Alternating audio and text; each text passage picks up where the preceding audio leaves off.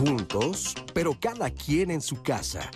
Son parejas que deciden establecerse, pero sin la necesidad de compartir gastos para una renta o el pago de los servicios. Sin embargo, pueden reunirse cada fin de semana o cualquier día que acuerden. ¿Te parece algo muy moderno? ¿Crees que estos acuerdos son posibles en otros países, pero aquí no? Más allá de las idealizaciones de pareja, pensemos que las circunstancias pueden ser más complejas. Desde no tener dinero para compartir una renta, la imposibilidad de dejar la casa de los padres porque se dedican al cuidado de los mismos o porque ya vivieron juntos y separarse fue una solución que a algunos les funciona y a otros no tanto. Pero, ojo, hay quienes en lugar de cuestionarse el contexto en el que vivimos, piensan que se trata de personas que no están dispuestas al compromiso. ¿Tú qué opinas? Hola, ¿qué tal? Qué gusto saludarte esta mañana aquí desde el Foro de Diálogos en Confianza. Yo soy Cristina Jauregui y bueno, como ya viste, vamos a hablar de este tema muy interesante que es las parejas que viven una relación pero no habitan bajo el mismo techo. Y bueno, ahora les dicen LAT, que es una, eh, forma pequeña de decirlo en inglés, que son parejas que están juntas pero viven en lugares separados.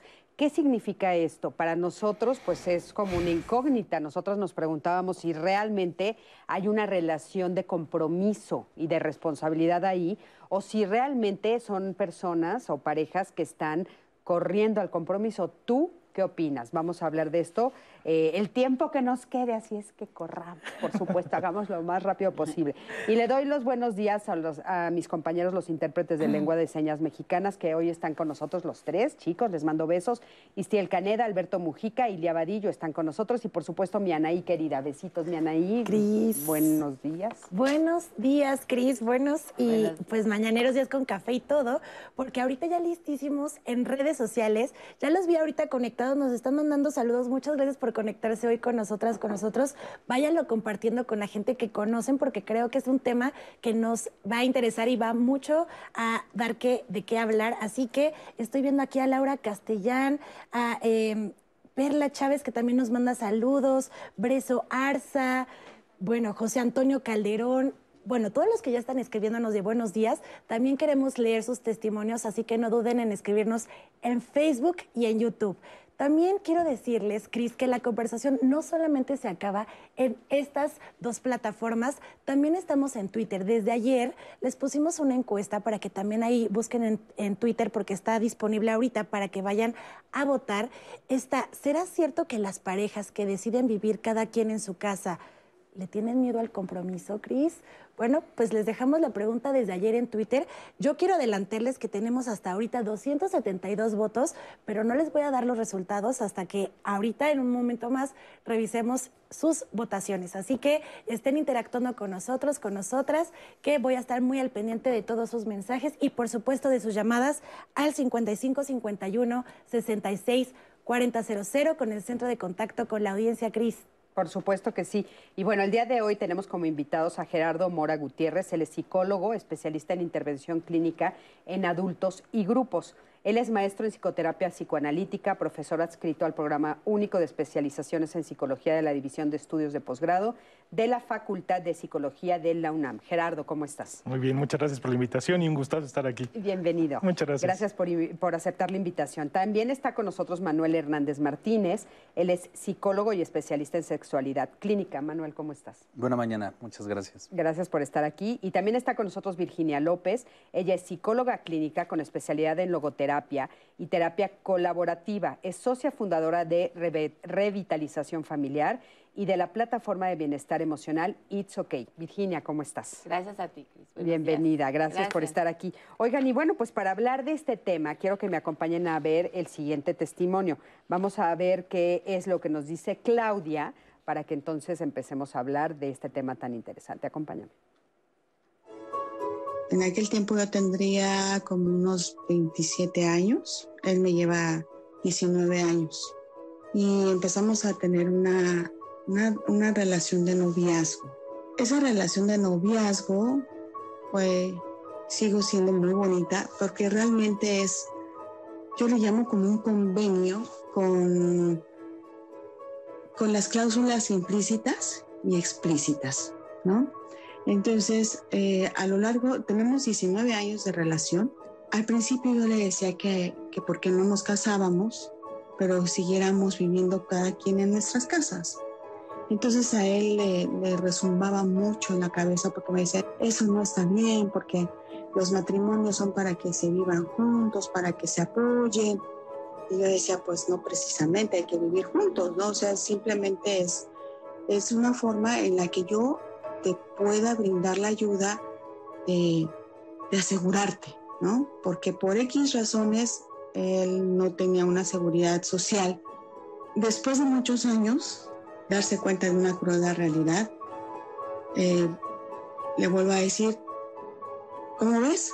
Nos, nos casamos, no me interesa ser la señora de, del apellido, ¿no? No, yo soy señora contigo, sin ti. Simplemente a mí me interesa que tú tengas una seguridad social. Entonces accedemos a firmar ese contrato que se llama acta de matrimonio. Entonces ahí la cláusula está muy explícita en la cual se dice, solamente esto es para que yo te pueda dar una seguridad social.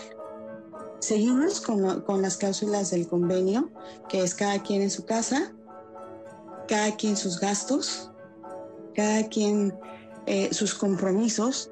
Hoy ahora estoy de, vacaciones visitando a mi papá en California, en Staten, California, y entonces es decir, me voy a visitar a mi papá. Eh, ¿Cuánto tiempo vas a estar allá? tanto tiempo. ¿Ok? Y así. Yo el día que tenga que regresar, aviso, ya regresé, ya estoy bien ¿Pueden decir que es una relación fácil? No, es como cualquiera, ¿no? Hay discusiones, hay buenos entendidos, hay unos ratos padrísimos, hay otros que dices, Dios de mi vida, a ver a qué horas termina, ¿no? Eh, pero sí hay un verdadero compromiso porque es una responsabilidad de cada persona. No hace falta vivir bajo el mismo techo para amar, para respetar y para ser libre, para ser independiente, para ser... Eh, empoderada, no hace falta. Muchísimas gracias, Claudia. Y qué importante todo lo que Claudia nos dice. Y bueno, antes el matrimonio era la única institución social que las parejas podían contemplar. Y actualmente hay una forma diferente que es la cohabitación. Es un fenómeno nuevo y que, bueno, eventualmente, eh, pues seguramente va a ser, eh, se va a designar como una institución social en muchos países. Entonces, bueno, no es que sean novios eternos, no es que no haya compromiso, sino que realmente hay un compromiso. Pero ¿por qué a nosotros nos da tanto miedo hablar de esto?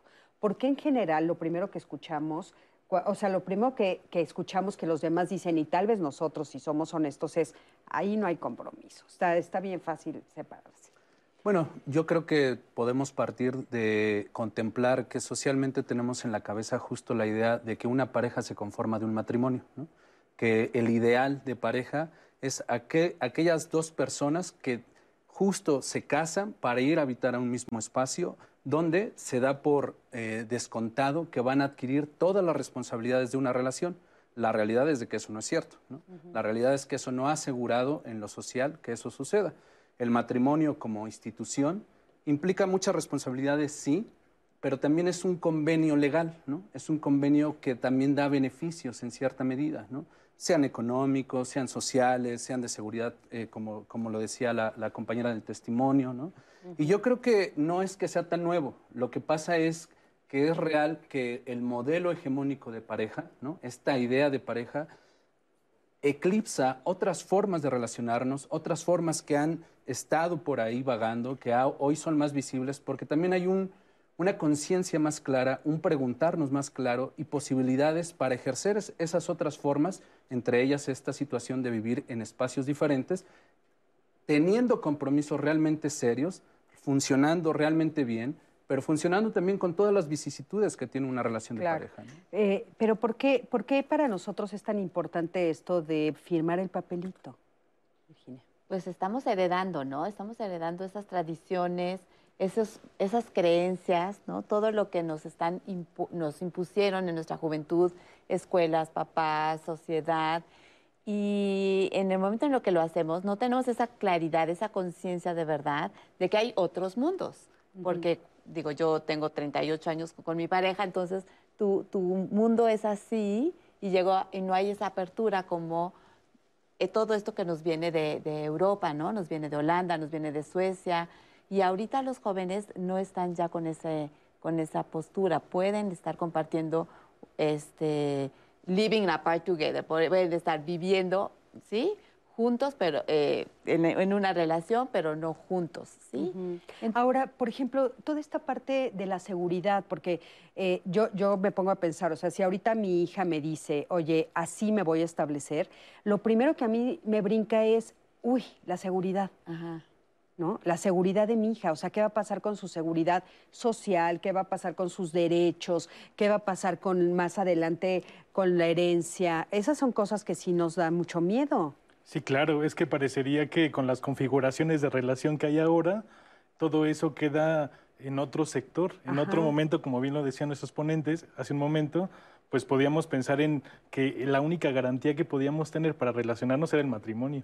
Hoy por hoy, que hay tantas configuraciones relacionales, me parece que implica eh, pensar qué va a pasar paralelamente a que nos, nos relacionamos o nos vinculamos qué va a ocurrir justo con esta parte de la seguridad. Yo pensaría en ese sentido que la seguridad va junto con pegado con el acuerdo, con el diálogo y con salvaguardar la pareja. Creo que si en una pareja eh, también se ven esos tópicos como lo que veíamos en el testimonio, si peleamos, si queremos que haya un estatus específico en la relación, etcétera, esa seguridad va a ir paralela. No necesariamente tenemos que pensar que un hogar ahora físicamente es la única manera en la que alguien se va a relacionar. Me parecería en ese sentido, justo en esta parte de las garantías sociales. Pero parece que entonces un poco la ley no va al parejo que nosotros. O sea, porque legalmente eh, solamente se, pues se justifica la herencia o, la seguridad a través de la firma del matrimonio. Bueno, justo es eso, ¿no? O sea, la práctica social sobrepasa las normas, las instituciones de, leyes, ¿no? eso, eso es, en todos los ámbitos de la vida, sobrepasa la práctica social. La práctica social está renovándose constantemente, está teniendo muchas formas de convivencia que no encajan dentro de los parámetros legales. ¿Cuánto se tardan a veces? ¿10 años más o menos? 10 años en, en, alcanzar. No, bueno, fuera, ¿no? Me parece que eso es muy lento. Pero entonces, ¿sabes qué, Manuel? Parecería que entonces sí hay algunos que quedan como fuera de esta seguridad. ¿A qué me refiero? O sea, esta mujer nos dice, bueno, la única manera que yo le pudiera a él asegurar seguridad social era casándome. Y eso es real, en efecto. Muchas personas, de hecho, optan en otros países por eh, tener un matrimonio porque eso les da beneficios legales, les da beneficios económicos, les da beneficios en cuanto a la normatividad política está escrita. Sin embargo, si a veces preguntaras, decías, híjole, no lo hubiera querido hacer, pero sí nos da un beneficio que favorece una convivencia y que resuelve problemáticas de, de, esa convivencia en, sí misma. Claro. Oye, tenemos que irnos a un corte, pero hay algo que acabas de decir que me llama mucho la atención, que quiero que me digas regresando. No quería yo hacerlo, no ten, o sea, ¿por qué de repente hay tanta eh, por rechazo a la idea del matrimonio? O sea, chin, es la única opción que tengo. ¿Qué pasa con firmar un papel? ¿Qué pasa a nivel emocional y a nivel personal que nos da tanto rechazo de repente? Vámonos a un corte, quédate con nosotros y escríbenos en redes. Estamos en Diálogos en Confianza.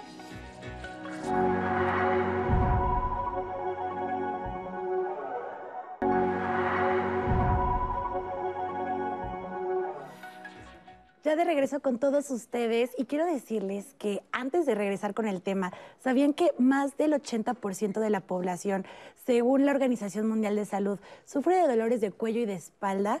Bueno, si usted también es de ese porcentaje que ustedes piensan, es que sí me duele a veces, a veces es más largo, bueno, el programa de lunes es para todos y todas ustedes porque vamos a hacer estas preguntas. ¿Por qué ocurren los problemas en la columna? ¿Por qué me duele este esta columna, por qué tengo estos problemas, cómo puedo evitarlos. Bueno, vamos a responderlos con el doctor José Bandera el día lunes, así que conéctense con nosotros. Y ahora sí, Cris, porque tenemos algunas preguntas en redes sociales y puntos de vista que creo que es interesante ponerlos en la mesa. Sergio Ortega nos dice, relación de toalla, tú allá y yo acá.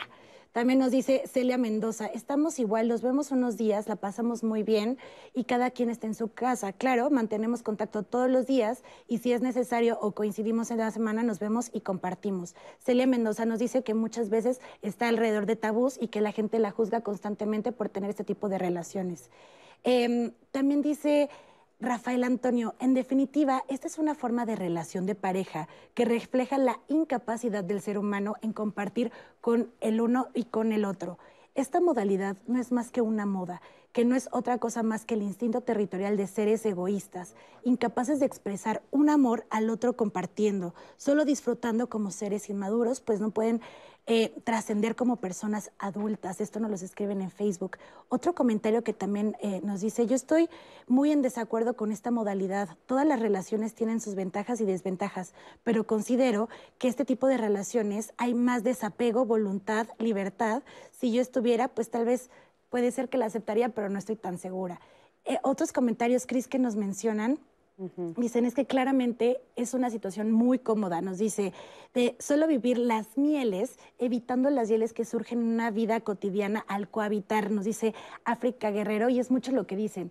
Como, claro, es una excelente decisión, muy cómoda porque solo te toca lo bueno de una relación, pero realmente no, existe este compromiso. A ver, eh, nos quedamos preguntándote que el miedo al matrimonio, a la palabra matrimonio y aparte a la firma del contrato matrimonial. Mira, yo creo que existe más allá del miedo, ¿no? Yo creo que también existe la posibilidad de hoy preguntarnos que el matrimonio como se tiene pensado quizá no cubre todas las necesidades que se cree que cubre para la persona, ¿no? Y que entonces podemos preguntarnos otras formas de convivencia y que a veces no tienen que ver con el miedo.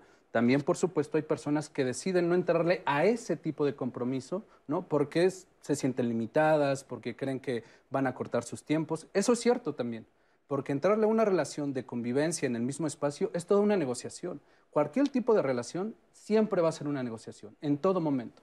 Estas otras modalidades es también una reflexión que nos lleva a considerar cosas que no encajo yo en el modelo tradicional y que sí pueden estar por fuera de ese modelo tradicional, con el mismo compromiso, solamente diferente, ¿no? Claro. Ah, Ahora, es, algo nuevo, o sea, es algo, eh, no quiere decir que antes no lo veíamos. Por ejemplo, escuchábamos a, a, los reyes, ¿no? Que así vivían, pero decíamos, bueno, nos queda como muy lejos, o a veces a mis abuelos porque ya están grandes y no aguantan el ronquido, entonces se separan de cuarto, ¿no? Los reyes, pues sí, tenían un castillo gigante y uno en una ala y otro en otra, pero, ¿no? Ahora lo estamos escuchando más como algo más cotidiano, más de la juventud, lo estamos, por eso hoy lo ponemos sobre la mesa. A ver, a mí me gustaría saber qué pasa con el egoísmo. ¿Tú crees que esto tenga que ver con, nos dijeron varias cosas, individualidad, egoísmo, inmadurez? O sea, estamos viviendo en una época en la que sí es todo yo, todo yo, todo yo. ¿Crees que esto es también algo que está influyendo en que se den más de estos casos? Yo creo, Cris, que no podemos juzgar porque en estos casos se está dando eh, mucho en segundas parejas, terceras parejas, ¿sí? Donde están pensando, no podemos convivir este, con, tú con tus hijos y yo con los míos, mejor evitamos esas partes, ¿no? Personas que tuvieron un mal divorcio, una separación muy fuerte, ¿no? Con una violencia, entonces prefieren, por esa, por esa como secuela, prefieren estar separados. Eh, situación de trabajo también, ¿no? de territorio de donde vivimos. Entonces, no hay juicio. Yo, yo siento que no hay egoísmo en esa parte. Al contrario, el compromiso está, porque el compromiso pues es formar una relación donde hay, pues hay conceptos, ¿no? Hay códigos de, de fidelidad, de exclusividad, hay valores en tu relación.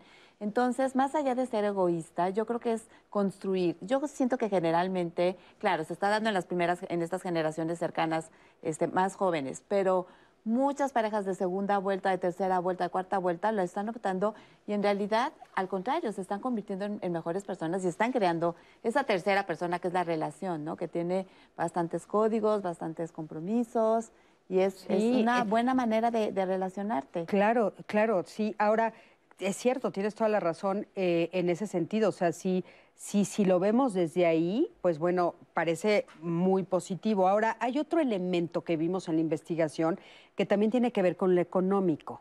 O sea, que, decían algunas parejas, bueno, nosotros tomamos la decisión por lo económico. No está tan fácil hacernos de un espacio propio juntos. Entonces, algunos viven con sus papás y, este, y, también, bueno, lo que tengo solo me alcanza para esto. ¿Qué opinas de lo económico? ¿También es un factor que, que está ahí? Sí, por supuesto.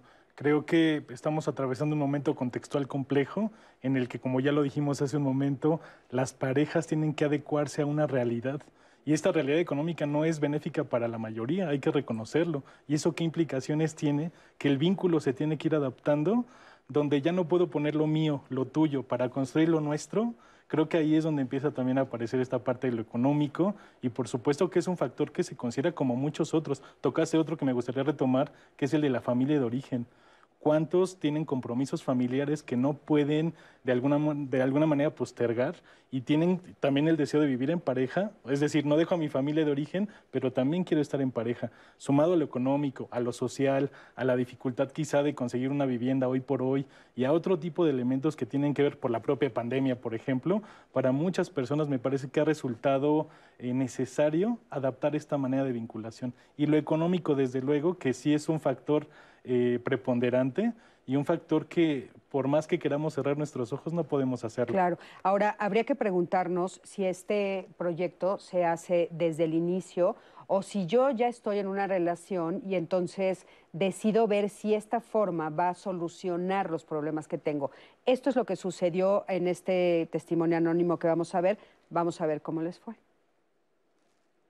Yo tenía una relación de tres años y medio con una persona, estábamos viviendo juntos y pues bueno, con em, la vida cotidiana, las actividades de cada uno, pues se fue desgastando hasta que llegó un punto en que pues ya era un poco insostenible estar viviendo en el mismo lugar. Entonces decidimos, bueno, no, decidí yo plantear la opción de separarnos y no terminar la relación, sino como un último intento de rescatar y de continuar con esta persona plantear el vivir cada quien en su casa. Tenía como grandes expectativas, ¿no? O sea, como, como lo ve uno en la, en la tele, en las series, en las películas, era como la solución de cada quien en su casa, solventando sus gastos. Los fines de semana iba a ser maravilloso, nos íbamos a ver con mucha ilusión, con ganas de hacer cosas. Y pues no, resulta que no, que este, todo eh, fue empeorando. ¿Por qué? Porque entonces uno acabó siendo una carga más para, para él, ¿no? O sea, él se quejaba mucho de que estaba cansado, que trabajaba mucho entre semana y cuando llegaba el fin de semana, pues tenía que hacer cosas en su casa, aunque él vivía con su mamá, donde al parecer le solucionaban todo. Entonces verme en fin de semana era una obligación más y nos llegábamos a ver ya nada más los sábados en la tarde y era, pues era ya bastante aburrido, bastante tedioso o molesto. O bien yo no me quería quedar encerrada, entonces hacía planes con amigos, con familiares y él no quería ir. Entonces se fue desgastando aún más, cada vez nos veíamos menos y pues no, no era nada idealizado como dicen de, de que cada quien va a llegar como con más ímpetu, más ganas y como cambiar esa actitud ante la vida, ¿no? Creo que lo que ya estaba dañado era la, la relación, la convivencia y pues no, no iba a mejorar el vernos nada más unas horas a, la semana. Yo creo que no son tan comunes en México el tipo de relación de cada quien en su casa acordadas desde el principio.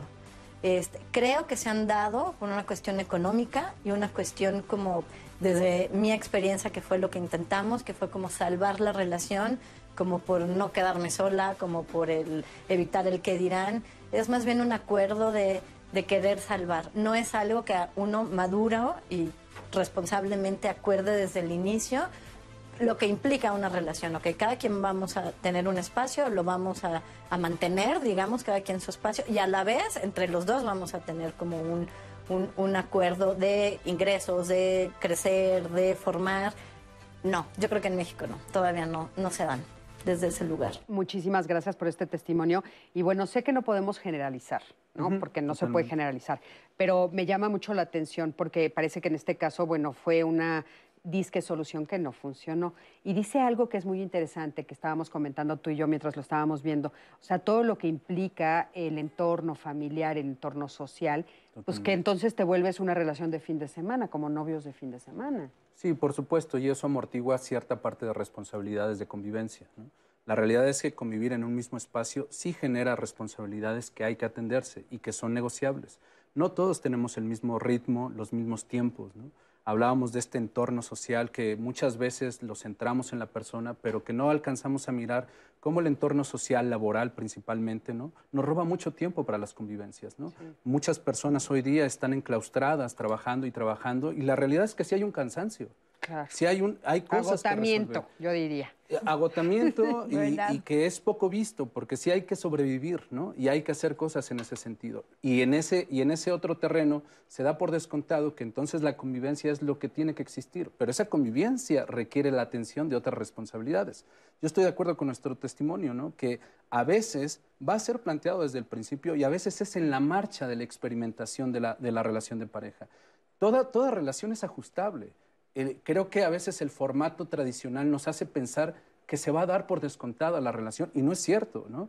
Justamente creo que es siempre estar ajustando la guitarra y todo el tiempo ajustar la guitarra y todo el tiempo ajustar la guitarra porque cada relación va a ir teniendo cambios tanto físicos, emocionales, de necesidades, donde sí necesita renegociarse constantemente. ¿no? Entonces creo que en ese sentido no es que haya un esquema, creo que mm, eh, por lo menos mi planteamiento es hay que estar abiertos todos para poder realmente renegociar qué vamos necesitando de la relación, incluso estas convivencias eh, en otros espacios. En otros espacios, pero a ver, no es ponerle una traba más a la relación. O sea, nosotros sabemos como terapeutas lo difícil que es una relación de pareja mantenerla en lo cotidiano. O sea, el estar viviendo bajo el mismo techo, todos los retos que eso implica. Y por ejemplo, en estos periodos que estamos trabajando tanto, bueno, dices, por lo menos dormimos juntos, ¿no? Por lo menos. O sea, te veo en la noche o, paso por ahí, te veo. O sea, esta, esto no es ponerle una traba más. Fíjate, Cris, hay una parte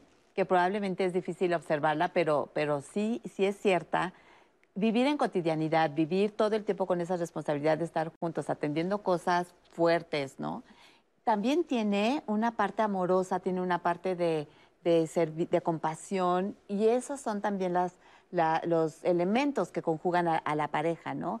Y, es cíclico todo lo que vives en una relación de pareja por tiempos, ¿no? Si nacen los hijos, si no nacen, o ciertas situaciones. Y entonces hay épocas de yin, hay épocas de yang, y, eso va construyendo. Entonces, sí hay algo también muy especial, muy amoroso en lo cotidiano. ¿no? En saber que ahí está la persona y que igual nada más le sirves un café o, lo saludas, aunque no estés ahí todo el tiempo, pero se va construyendo también ese terreno, ¿no? Ese, gran terreno de, probablemente las parejas que, vivan en, este, en, esta modalidad pueden también considerar lo cotidiano, ¿no? Esa, esa parte de, estar trabajando pequeños elementos pesados a veces, ¿no? Pero nos ayuda a construirnos en, mejor, en mejores personas. Igual estás intolerante para alguna situación, pero dices, híjole, no, si voy y si ayudo, y si voy y si platico, y si me acerco. Y estoy muy al pendiente también de cómo te vas sintiendo, cómo se va sintiendo tu pareja, ¿no? Y, y estamos ahí a la par construyendo también una, una tercera persona, que es la relación, ¿no? Claro. Eh, ¿Tú qué opinas de esto? Pues me parece interesantísimo. Me quedo pensando un poco en una palabra que dijo Manuel hace un rato y lo ligo justamente con esto, la, la renegociación. ¿Qué implicaciones tiene para una pareja como tal, desde el principio de su formación, por así decirlo, el haber acordado vivir por separado? ¿Qué implicaciones tienen el compartir? Eh, escuchaba hace rato en los comentarios de Twitter que alguien decía, es que solamente se comparten las mieles y no las hieles. Y yo digo que no necesariamente es así. A mí me parece en ese sentido que el compartir va más allá de vivir juntos. Y creo que entonces en estas parejas posmodernas o en estas configuraciones relacionales, como decíamos hace un rato, el compartir creo que es el acto más compasivo, como lo dijo exactamente. Yo también creo, y aparte creo que también es una aventura muy, muy poderosa en la cual tú te descubres porque el otro se vuelve tu espejo. O sea, eh, para mí es, es eh, ahora sí que el vehículo de crecimiento más fuerte que puede existir una relación de pareja. Entonces, pero claro, lo que implica pues una relación de pareja, no, yo tampoco quiero juzgar, ¿no? O sea, no, estoy diciendo que esas relaciones no. son relaciones de pareja, solo me parece que hay una parte que se están perdiendo, pero eso es mi opinión súper personal. A ver, acompáñenme a ver el siguiente testimonio, de la siguiente entrevista que hicimos para ver cuáles son las trabas a nivel económico que se enfrentan las parejas para poder vivir juntas actualmente. Acompáñame a ver.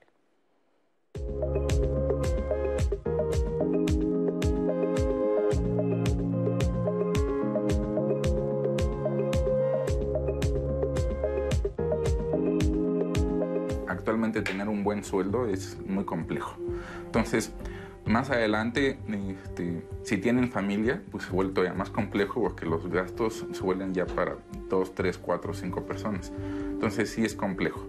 No, hoy actualmente no está tan fácil.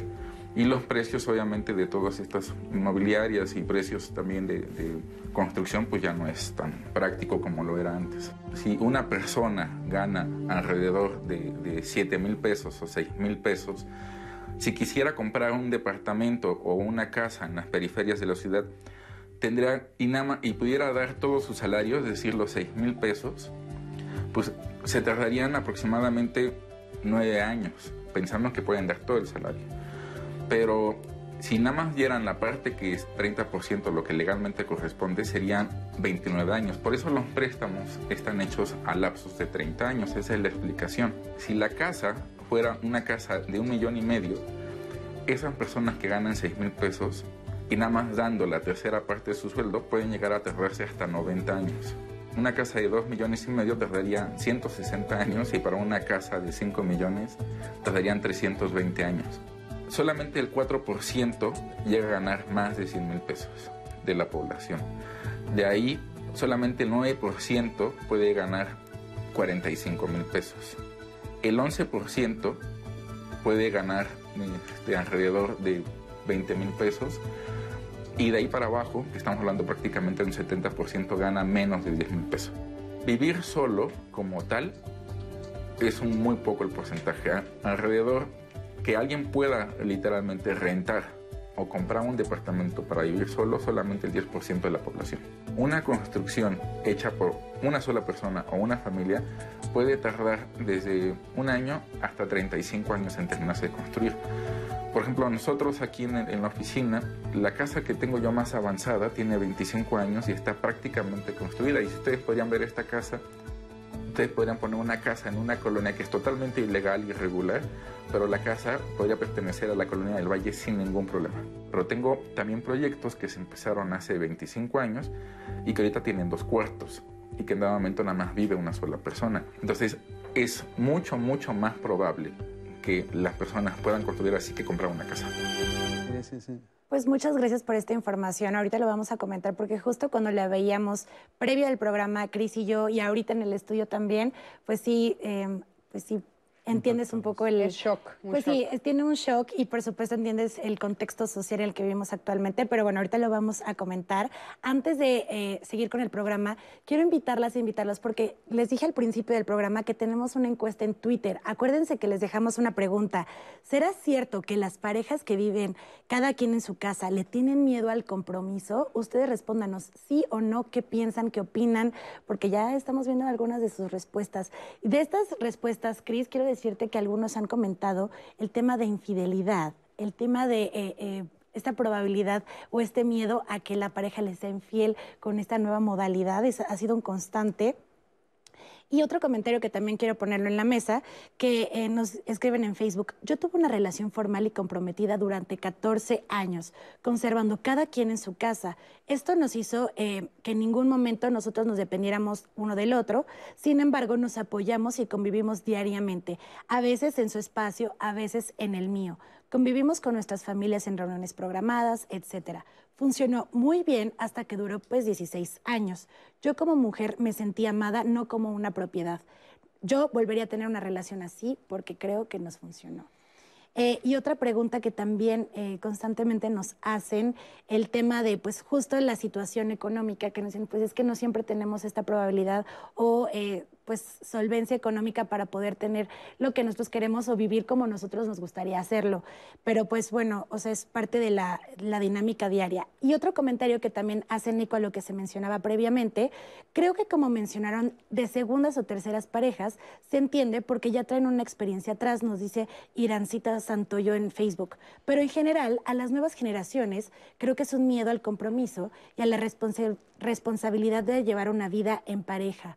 Problemas de dinero siempre habrá, nunca es suficiente el dinero. Lo inteligente es saber resolverlo. Es cuestión de crecer como pareja y realmente apoyarse uno al otro. Los novios eternos creo que inconscientemente piensan que algún día terminará esta relación y se ha repetido constantemente esta eh, expresión coloquial de estar en una relación free, nos escriben, eh, Cris, como estar en esta situación. Pero no estamos hablando de una relación free, que eso es lo que es bien interesante. Y sí, ah, eh, bueno, lo que vimos en la investigación es que todavía genera temores porque se dice, se privilegia la individualidad, se omite la otredad, ¿no? Y la solidaridad. O sea, son, son temas que se omiten cuando no decido vivir juntos pero las parejas a las que entrevistamos nos dicen, pues nosotros creemos que sí somos solidarios, que tenemos lealtad y cuidado por el otro y alta valoración y admiración y nos estamos, eh, ahora sí que las pequeñas diferencias que desgastan a las relaciones, nosotros no las vivimos, es más, es satisfactorio y algunas otras parejas hasta se mueren de celos de lo que vivimos.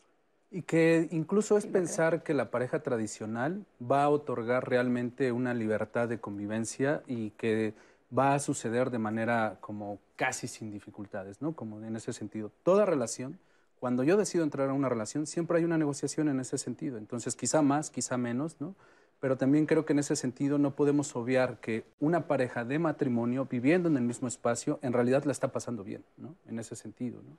siempre en, ese, en esa cuestión de no huirle a las problemáticas, no, no sé si es huirle, pero también es, muchas personas no la resuelven y entonces están en ese entramado que dicen, es que nos enfrentamos a, la, a las vicisitudes, sí, pero a veces se enfrentan poniéndolas abajo de la alfombra, no, ah, no resolviéndolas. ¿no? y bueno, vivimos en una sociedad machista, sabemos, ¿no? Este, heteronormativas, claro, y entonces lo que escuchamos que decía uno de nuestros testimonios es, bueno, yo tengo la libertad de viajar, de ir, subir, ¿no?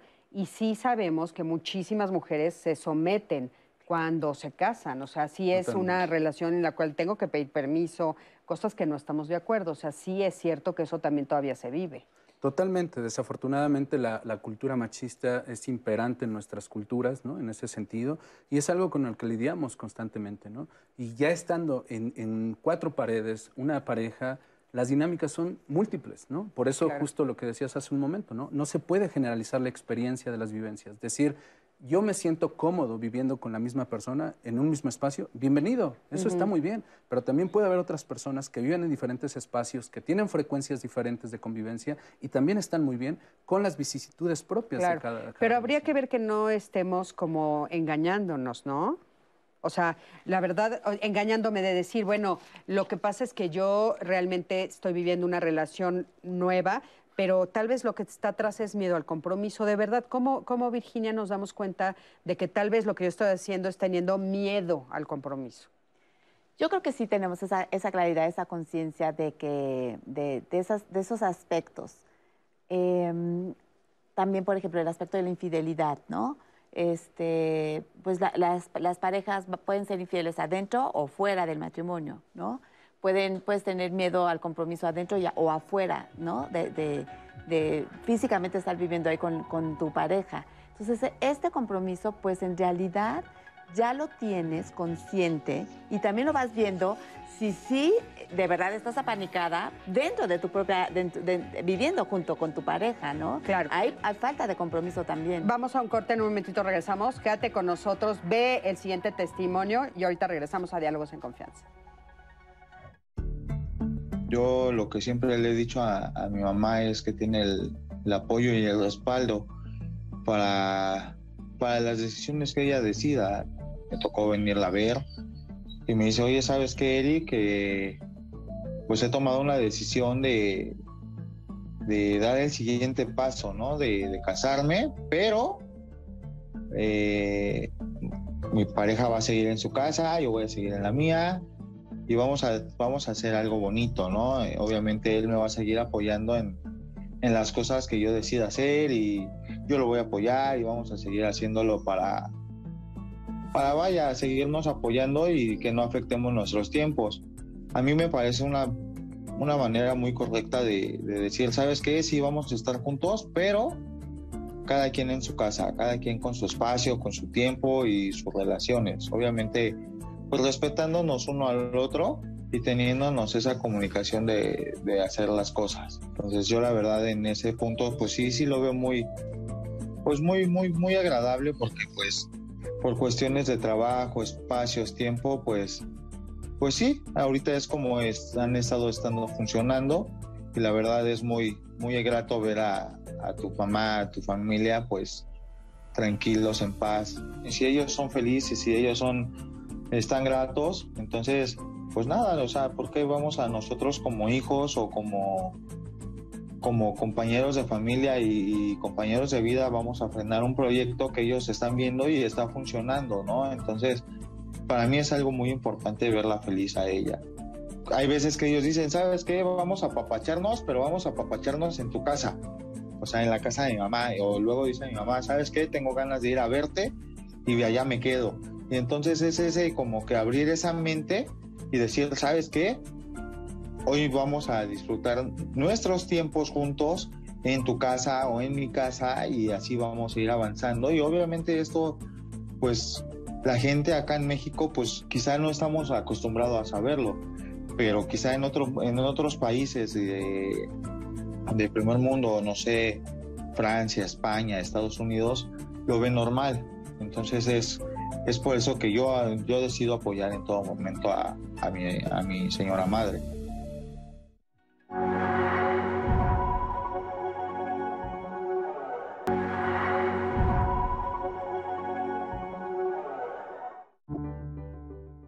Juntos, pero cada quien en su casa, es lo que se conoce como parejas LAT o LAT o Living Apart Together, ¿qué significa eso?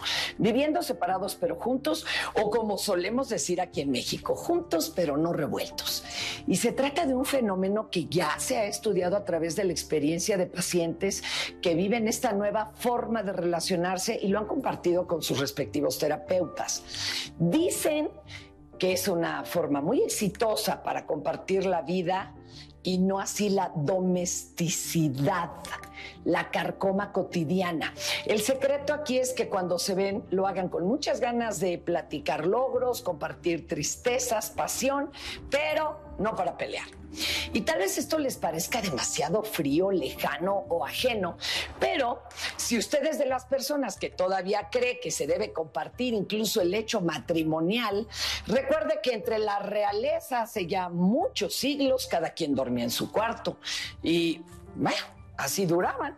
Si usted es también de las personas que quiere dormir de cucharita, piénselo ¿A poco no hay noches que quisiera la cama para usted solito o usted solita?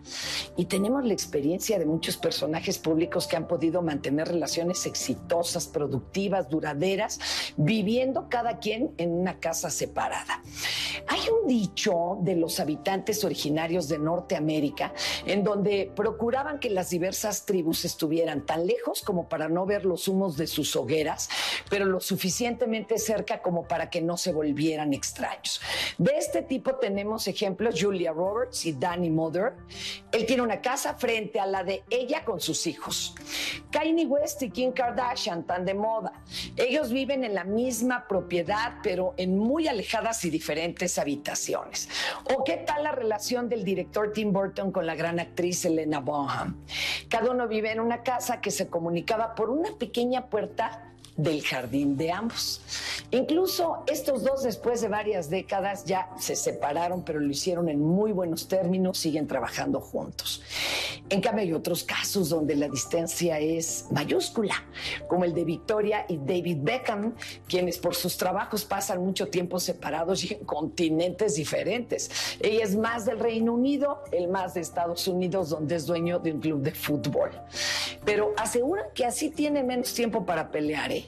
Ahora, esto también debe de ser perfectamente hablado, saber si les funciona a ambos, porque tal vez alguno de los dos esté sufriendo por esta distancia, como sucedió alguna vez con la escritora George Sand y su eterno enamorado Chopin. Ella no le permitía vivir muy cerca y él sentía que ella le hacía falta. Para diálogos en confianza, Fernanda Tapia casi siempre antes de que formas vida en pareja, pensando en, los chavos, en las chavas, en la gente joven, este hombre y esta mujer, o este hombre y este hombre, o mujer mujer, como guste, hetero homo, vive en una vivienda en donde hay alguien que se hace responsable de lo doméstico. Y entonces sale, hace vida en pareja, como gente joven, incluso adulta, y regresa a su casa, lo que llamamos a dormir. Y no se entera que en esa casa se tira basura, se lava ropa, se pagan impuestos, se barre, se trapea, se escombra. Son una serie de logísticas de la vida doméstica, de la vida cotidiana que no se ven. Entonces te relacionas, te vas a un hotel y entonces lo pagas lo pagas tú o lo pago yo. Y eso está padre porque los chavos pueden empezar a acordar eso. Y eso parece ser muy libre, muy autónomo, muy liberal. Pero no solo se trata de quién paga un hotel se trata de esa habitación, quién va a tender la cama y todo lo que implica cuando ya no es un hotel. Quienes nos dedicamos como, como terapeutas o como especialistas a entrevistar gente en la vida en pareja, te, va, te vas a dar cuenta que los conflictos tienen que ver con esta vida cotidiana. ¿Por qué? Porque estas labores que te citaba hace un momento de quehaceres son monótonas, repetitivas, aburridas, cansadas, generan hartazgo, generan estrés, generan, te sacan del placer. La vida en pareja, viviendo, cohabitando en el mismo espacio, se enfrenta a esos problemas. Y esa es la vida real, de la vida en pareja cohabitando. Ahora las parejas que se plantean vivir cada quien en su lado por necesidad o por gusto, creo que se van a evitar eso. Pero interesante sería que lo supieran, porque a veces hay un desconocimiento y una gran ignorancia, y entonces o vives junto o vives separado, pero no con conciencia de, sino vives separado juntos según las circunstancias. Hay que saber que la sociedad está cambiando, que los chavos y las chavas están enfrentando a otra situación muy distinta a la que hace 50 años. La sociedad ha cambiado radicalmente en los últimos 50 años y tiene que ver con conocerte, conócete a ti mismo para que veas de qué eres capaz. A lo mejor quieres, pero no puedes. A lo mejor puedes darlo, pero no quieres darlo. Tiene que ver con conócete a ti mismo y sabe qué tipo de pareja quieres. Muchísimas gracias, Abigail. Y qué importante todo lo que Abigail nos dice, porque es cierto, lo doméstico es justo lo que te vas a evitar. Pero también en lo doméstico, como bien decías tú, Virginia, es una donde se hace la intimidad, donde están los retos importantes, ¿no? ¿Qué opinan de esto que nos dice Abigail? Pues las letras pequeñas de los contratos están en lo doméstico, en lo cotidiano, ¿no? Parece mentira, pero justo cuando más nos podemos acercar a nuestras parejas es en la vida cotidiana.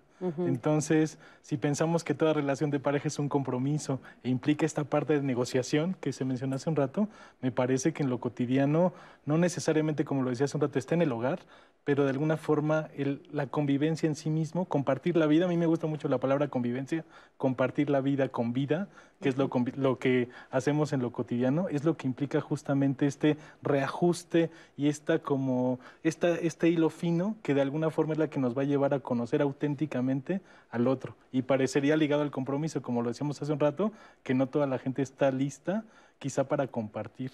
Y eso creo que sería una cosa que yo pondría sobre la mesa para poder analizarla juntos, porque yo creo que el compartir, la idealización la rompe inmediatamente. Creo que lo cotidiano es lo que rompe de alguna forma el esquema que teníamos de lo que íbamos a buscar en pareja, y ahí es donde tenemos que poner la observación total. Claro, y es ahí donde tienes que hacer nuevos compromisos, es donde tienes que sentarte y replantearte, es donde tienes que hacer sacrificios, pero bueno, amorosos, ¿no?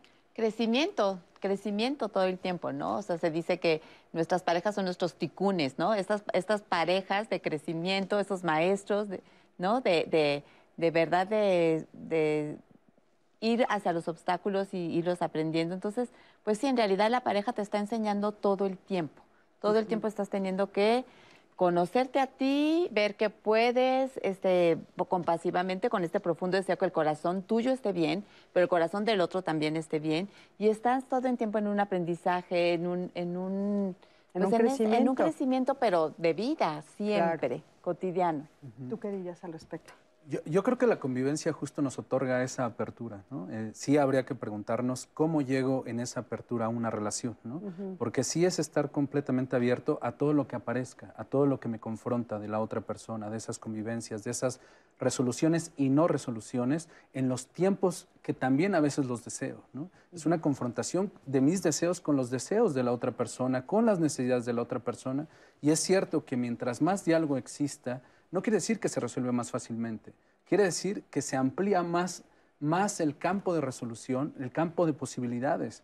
Estando a la distancia, a veces eso se limita. Es cierto, es otra forma de resolución, es otra forma que quizá evita ciertas vicisitudes de lo cotidiano, ¿no? pero la convivencia en, en la, en la cotidianidad sí implica una apertura diferente, sí implica estar en esa negociación y a veces en, una, en un sacrificio de lo propio para la convivencia con la otra edad. ¿no? Eh, Sí, porque yo creo que todavía a nivel eh, inconsciente, pero ahora sí que como decía Jung, el inconsciente colectivo, sí tenemos como esta idea de que cuando es un matrimonio tiene como un compromiso mayor, o sea, lo tenemos como todavía muy arraigado. Entonces, yo escucho este tipo de cosas también en terapia de, bueno, como no vivimos juntos, entonces me puedo ir seis meses eh, a ver a mi familia a Estados Unidos o a Sudamérica, donde sea, porque no vivimos juntos, porque no tengo ese compromiso de, de estarte viendo. Y sin embargo, cuando ya viven bajo el mismo techo, aunque no hayan firmado un, matrim- un- un acta Claro. matrimonial, y si ya firmaron un acta matrimonial, sí de repente dicen, bueno, es que tengo un compromiso. Sí, por supuesto. Lo que pasa es que sí un contrato sí nos obliga a algo, ¿no? Sí es real que nos sienta en un espacio y decir, tienes que contribuir a esta convivencia, ¿no? Si entendemos compromiso con la intención de estar negociándonos eh, constantemente, sí. Otras modalidades disminuyen, ponen en diferentes frecuencias esos compromisos. No quiere decir que sean mejores o peores, simplemente son diferentes. Sí, yo también eso creo. O sea, eh, te- no, tal vez no debería de ser. O sea, tal vez deberíamos de no necesitar el papel y de no necesitar el, este, vivir en el mismo espacio, cohabitar, para hacerte responsable y comprometerte. Tal vez, pero no sé si todavía estamos ahí. Ese es como... Creo que estamos en los caminos de invitar a preguntarnos. ¿no? Exacto. O sea, creo Eso, que- De hecho, es este es el programa, ¿no? O sea, preguntárselo. Pero a ver, vamos a ver qué han respondido a la encuesta, Anaí. La encuesta de Twitter, Cris, ¿será cierto que las parejas que deciden vivir cada quien en su casa le tienen miedo al compromiso? Bueno, pues ahorita vamos a ver lo que A ver, voy a, eh, perdón, porque parece que tenemos un problema con el audio de Anaí, pero a ver, este, lo que la encuesta, eh, lanzamos la encuesta y entonces te, invito a que me acompañes a verla, la vamos a poner en pantalla y yo la leo. Se nos fue el micrófono de mi queridísima Anaí. A ver, ¿la, ¿la tenemos lista? Ahí está. ¿Será cierto que las parejas que deciden vivir cada quien en su casa le tienen miedo al compromiso? El 54% nos está diciendo que sí, que le tienen miedo al compromiso y el 46% nos está diciendo que no. Sigue ganando la idea de que las parejas que deciden vivir cada quien en su casa le tienen miedo al compromiso. Y comentarios, Cris. Ya estoy con micrófono y todo, estoy lista para cantar. Este, comentarios que nos dicen, por ejemplo, de los que decían, es que esto no es cierto, no es que no tengamos compromiso, Cris. Nos dice Miguel Ángel, en mi caso, mi pareja vive en Durango y yo en Guadalajara. Allá el trabajo es escaso y los que hay son muy mal pagados. Ella empleada de planta y yo soy freelance. Ambos tenemos hijos universitarios. Ella es muy valiosa y prefiero estar ahí que estar con otra persona. Pero aquí nos hablan ellos de, no es que no haya compromiso, es que nuestras realidades son complejas. Claro, estamos hablando ahí de un tema económico, que ya lo habíamos Es puesto. O sea, la necesidad económica los obliga a tomar esta decisión, ¿no? Sí. Totalmente. Y otro comentario justo de, de estos resultados que hemos obtenido. En mi experiencia, cuando estuve casada, no había una seguridad matrimonial, ni emocional, ni económica, etcétera, que era lo que mencionábamos previamente con Manuel. Ahora tengo una relación de pareja donde cada uno vive con sus hijos respectivamente. En nuestra relación hay compromiso, seguridad, amor y mucha comunicación para ir creando nuestra relación, Cris. Otros claro, comentarios. Porque también eso com- comentábamos de las mujeres, o sea, las mujeres, eh, muchas, pues están eh, en la casa haciéndose cargo de las labores del hogar que no están siendo pagadas, que todavía no son reconocidas y entonces no se sienten independientes y autosuficientes. Ese es un grave problema también. Y un último comentario que también refuerza lo que platicábamos previamente con eh, eh, Virginia. Nos dice, creo que este tipo de estar en pareja es porque ya cada quien estuvo en pareja. Hay amigas de mi edad, después de los 50, que me dicen, ya no quiero vivir en pareja, prefiero que él esté en su casa y yo la mira, nos dice Aline Gómez. Entonces también hay muchas formas de pensar a través de esta encuesta, Claro. Cris. Y para ahorita seguir comentando con los especialistas, antes de seguir platicando sobre eso, quiero decirles y mostrarles la cartelera de la próxima semana, porque también vienen temas buenísimos que vamos a estar comentando tanto en redes sociales como en el programa en vivo. Así que acompáñenme a verla. La próxima semana hay más de diálogos en confianza. ¿Sabías que el 80% de la población mundial padece dolor de espalda?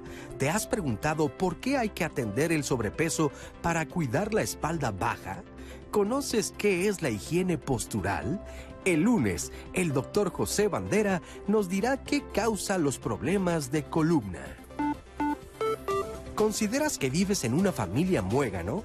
Hay quien dice que este tipo de familia es muy unida y que gracias a eso todos sus miembros se sienten apoyados. Pero hay quien afirma que no hay independencia y autonomía. Este martes no te pierdas con Marisa Escribano lo bueno y lo malo de las familias muégano. ¿Eres de los que se apasiona con los videojuegos? ¿Sientes una necesidad incontrolable por jugar? ¿Será que tienes una adicción?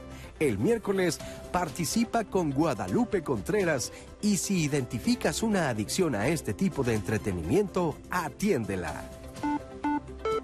Tener casa propia, una vivienda digna, es una aspiración legítima que aporta seguridad, pero ante todo es un derecho humano. El jueves acompaña a Leticia Carvajal y conoce cómo funciona el Fondo de la Vivienda del Instituto de Seguridad y Servicios Sociales de los Trabajadores del Estado, FOBISTE. El desamor tiene muchas caras. Terminar una relación es una experiencia dolorosa, una vivencia íntima que conlleva mucho trabajo personal.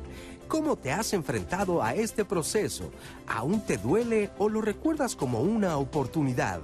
El viernes comparte con Cristina Jauregui cómo has sanado el desamor.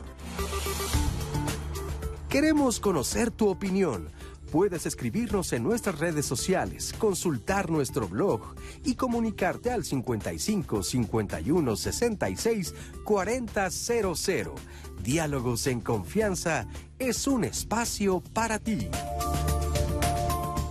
Bueno, pues qué tal de buenísima va a estar la próxima semana y el viernes, que es el que me toca a mí. Por ahí, en la investigación decía que se puede curar el desamor con una aspirina. ¿Tú qué opinas? Vamos a ver, el viernes te espero para que sepas la respuesta si sí o si no. Y bueno, pues tenemos ya muy poquito tiempo, desgraciadamente, para poder cerrar este programa. Y bueno, Anaí, algunas de las preguntas para que no se queden en el aire, que nos, para que nos respondan. Sí, también nos escribieron, por ejemplo, ¿qué pasa? Es porque estoy de acuerdo totalmente con este nuevo estilo de vida y esta nueva propuesta, pero ¿qué pasa cuando nos embarazamos? ¿Ahí debemos de replantear esta forma de vida o podemos seguirla manteniendo? A ver, Manuel. ¿qué opinas? Bueno, yo creo que justo tratándose de la crianza también tiene que haber una negociación. Es cierto que mientras más equipo responsable haya en la crianza de una, de una persona, ¿no? va a ser mucho mejor. Si la mamá y el papá o las mamás, los papás están en esa, en esa relación, creo que sí es importante hacer presencia, estar, convivir, que haya un modelaje cotidiano, ¿no? ese modelaje responsable, ¿no? sin que Claro. lleguemos a la idealización de solo porque los ve juntos. No, no, no. Hay personas que estando juntos no se hacen responsables de- del cuidado y la crianza y el acompañamiento de esa persona. Tienes toda la razón, pero fíjate, ese es un temazo, ya no nos dio tiempo de tocarlo, pero eh, los que ya tienen eh, familia de otra pareja están diciendo, bueno, prefiero vivir separados, pero ¿qué pasa cuando estamos viviendo separados y entonces nos embarazamos y seguimos separados y entonces la vida de una que es ella, cambia radical. Si es una pareja homosexual, bueno, la vida de uno de ellos va a cambiar radical, ¿no?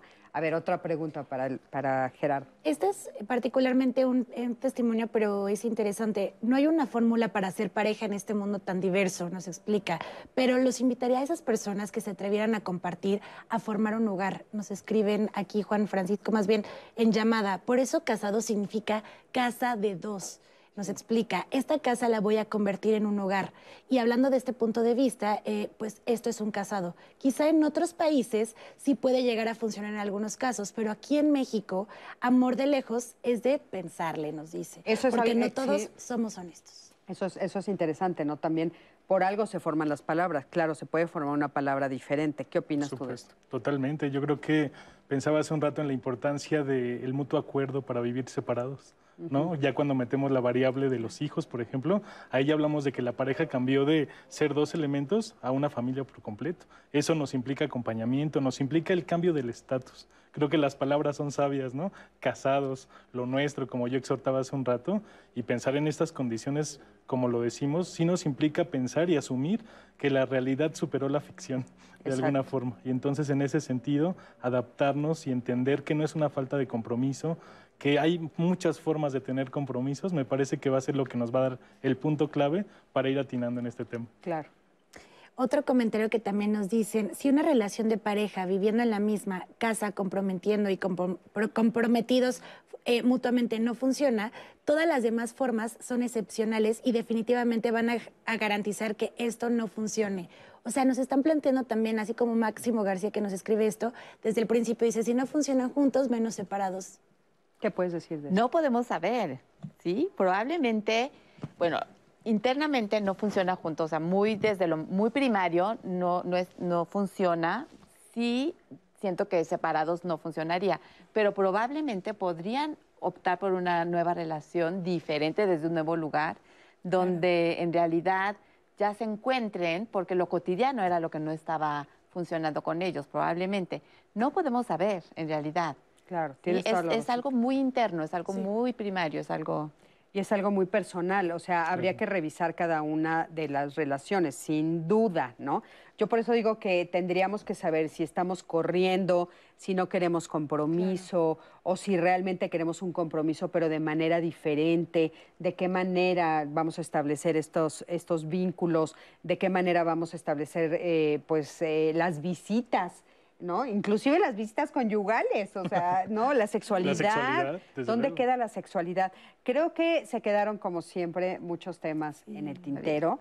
Entonces, bueno, yo voy a comprometerme para que un poco más adelante volvamos a hablar de este tema, tal vez ahora eh, hablando también qué pasa cuando la pareja se cambia y de repente ya también están los hijos, hay otros compromisos de por medio que creo que nos faltó tiempo para poder ponerlos sobre la mesa. Pero bueno, pues ni modo, así es, así es el, tiempo de televisión, a veces es cortito, a veces es rapidísimo. Muchísimas gracias, gracias a todos por haber estado aquí, gracias, por la paciencia, a ustedes tres. De veras, muchísimas gracias. gracias. por haber estado con nosotros, por traernos todo su expertise. Esperamos verlos, por supuesto, pronto. Mi Anaí querida, muchísimas gracias también a ti. Gracias a la producción.